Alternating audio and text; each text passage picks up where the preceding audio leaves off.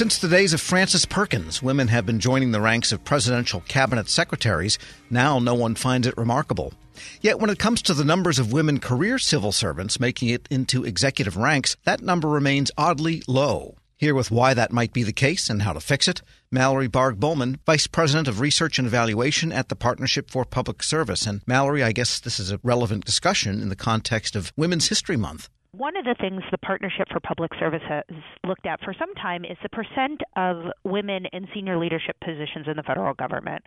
As of June of 2018, women held only about 34% of the government's more than 7,100 senior executive service positions, according to the Office of Personnel Management jobs and then similarly, when you look at the next rungs of the career ladder, the, uh, the, uh, in supervisor and manager positions, women filled only 33% of the more than 241,000 jobs at that level. So you really do see an issue in the federal government where there's a discrepancy in in gender at the senior senior leadership levels.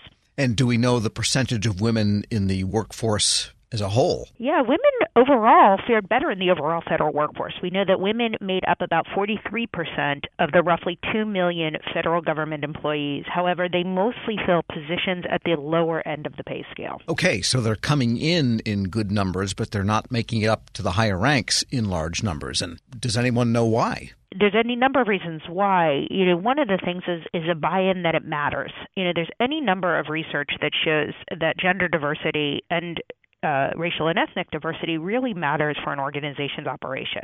Um, McKinsey in 2015 found that companies that had the most gender diversity in their leadership positions experienced a 15% higher financial return on average than the industry mean.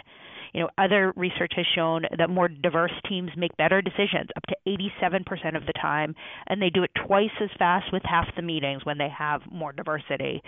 Similarly, uh, we have seen millennials, who we know government has a really hard time recruiting and retaining, are really looking for diversity and inclusivity in their workplace. Deloitte, as part of their future of work research, recently found that about 83% of millennials are actively engaged when they believe their organization fosters an inclusive culture. And that's compared with only 60% of millennials who are actively engaged when their organization does not foster an inclusive culture. So so we know it really matters and we know that it you know it's more than just a feel good type of, of issue. This really helps an organization thrive and do better work. Well, if women in the higher ranks can keep meetings to a minimum, that's already a giant boost in productivity. right. Anybody will do something for less meetings. You know, we've seen some some interesting approaches underway.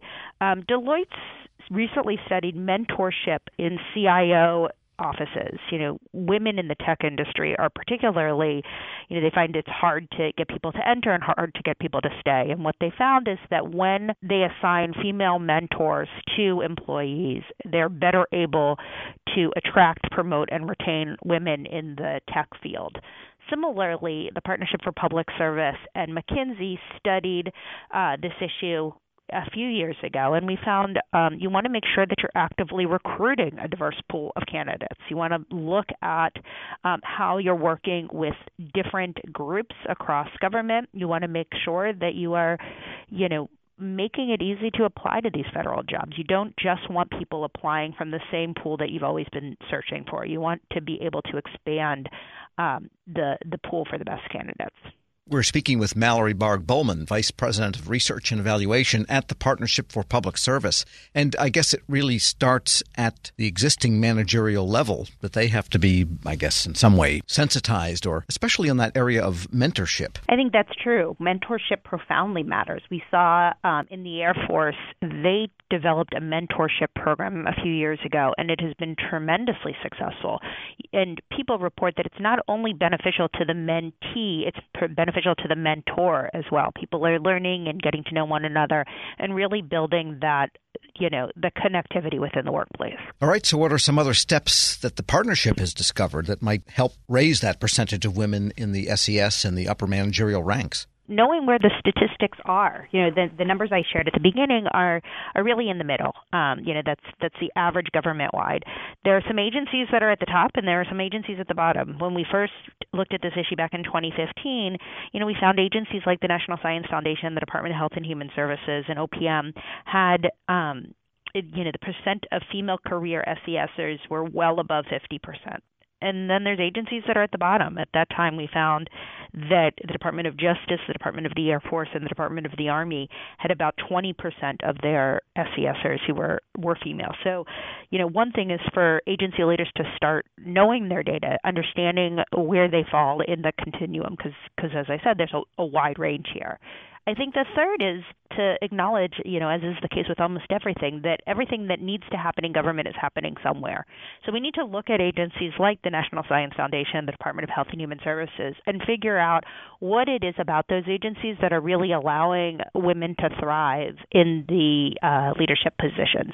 What is it about those agencies that's really fostering that inclusivity and diversity of leadership? It's interesting because many of those agencies have had female secretaries over the past few years. And for example, CMS at the moment, which is the biggest component of Health and Human Services, that's being run by a woman. And so it really seems not so much at the political level, but at the career level that this is not happening people want to have leaders that reflect them. You want leaders that reflect the populations they serve. And so you want to make sure that you have people in the top leadership positions that allow others to to look at those roles and want to be them someday. And we should comment too while we have you that many of the women in the Sammies Awards every year are some of the most extraordinary people you'll find anywhere. As you noted, Tom, every fall the Partnership for Public Service recognizes outstanding accomplishments by federal employees.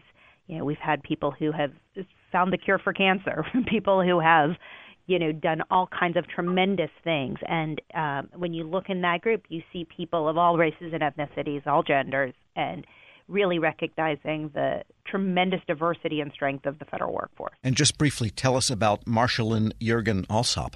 Marshalyn Yeargin-Allsopp of the Centers for Disease Control and Prevention, she pioneered research to understand the prevalence of autism and other developmental disabilities. She also was the first African American woman at the Emory University School of Medicine. She really has transformed the lives of so many different people and um, is really a role model for so many. Well, there you have it. Don't leave out half the population if you want to do great things. That's exactly right. And if people want to read more about this issue, the Partnership for Public Service has a new new blog available on our website, and we have information about this topic there. Mallory Barg Bowman is Vice President of Research and Evaluation at the Partnership for Public Service. Thanks so much. Thanks very much, Tom. We'll post a link to that blog and to this interview at federalnewsnetwork.com slash Federal Drive. Hear the Federal Drive on demand and on your device at Apple Podcasts or Podcast One. Cough and cold season is here. Introducing Ricola Max Throat Care, Ricola's most powerful drop yet. It's the best of Swiss nature wrapped around a powerful liquid menthol center for maximum relief from your worst cough and sore throat. Maximum nature for maximum relief. Try the new Ricola Max now, available in the cold and cough aisle. Ricola. It's in our nature.